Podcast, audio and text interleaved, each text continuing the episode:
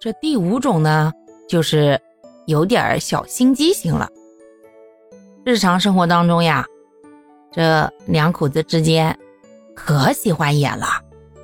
哎呀妈呀，那见面那叫一个我离了你活不下去，你离了我的话，你更是活不好呀。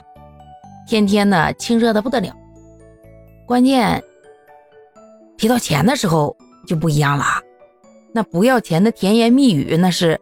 张口就来，嘟嘟嘟的都不带重样的。可是，一提花钱呢，开始躲躲、闪闪、装装、哄哄。今天让他给你买一个五百块的东西，好磨磨蹭蹭蹭蹭磨磨，磨到最后实在不行，买个五十块钱给你交差。不要笑哈，这样的其实生活当中很多的，而且呢，男性偏多一些。当然，这个又分为两种情况，一种就是呢，确实家庭条件不咋地，也没啥闲钱。那这样想想，人家好歹还愿意花点精力、花点时间来哄哄你，想想也还可以，对吧？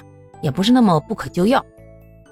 还有一种呢，就是其实呢，家庭条件还可以，日常生活当中呢，他对自己呢也挺舍得的，但是到了你这儿。那就是能省一分是一分了。那这个时候，咱们就要考虑一下，谈钱伤感情这个事情，你跟他之间还有多少感情了？当然了啊，也没有必要太失望。说实话，人能这样对你，那你还巴巴的掏心掏肺对人家呀？咱们学习能力强一点哈，他怎么对你，你怎么对他？他甜言蜜语对着你呢？那你也给人家嘘寒问暖噻，对不对？那五十跟五百之间的距离，咱也不是傻子，咱下次也给人家来个，哎呦，今儿给你买个好东西，你看看，嗯，三千的降成三块，那也是可以的嘛，我也给你买了。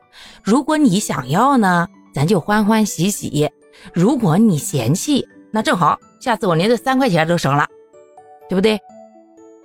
所以嘛，日子都是自己过的，过成啥样了，还是看自己嘛。不要生气，不要吵架。那我们原则就是让自己在有限的金钱里面获得更多的快乐。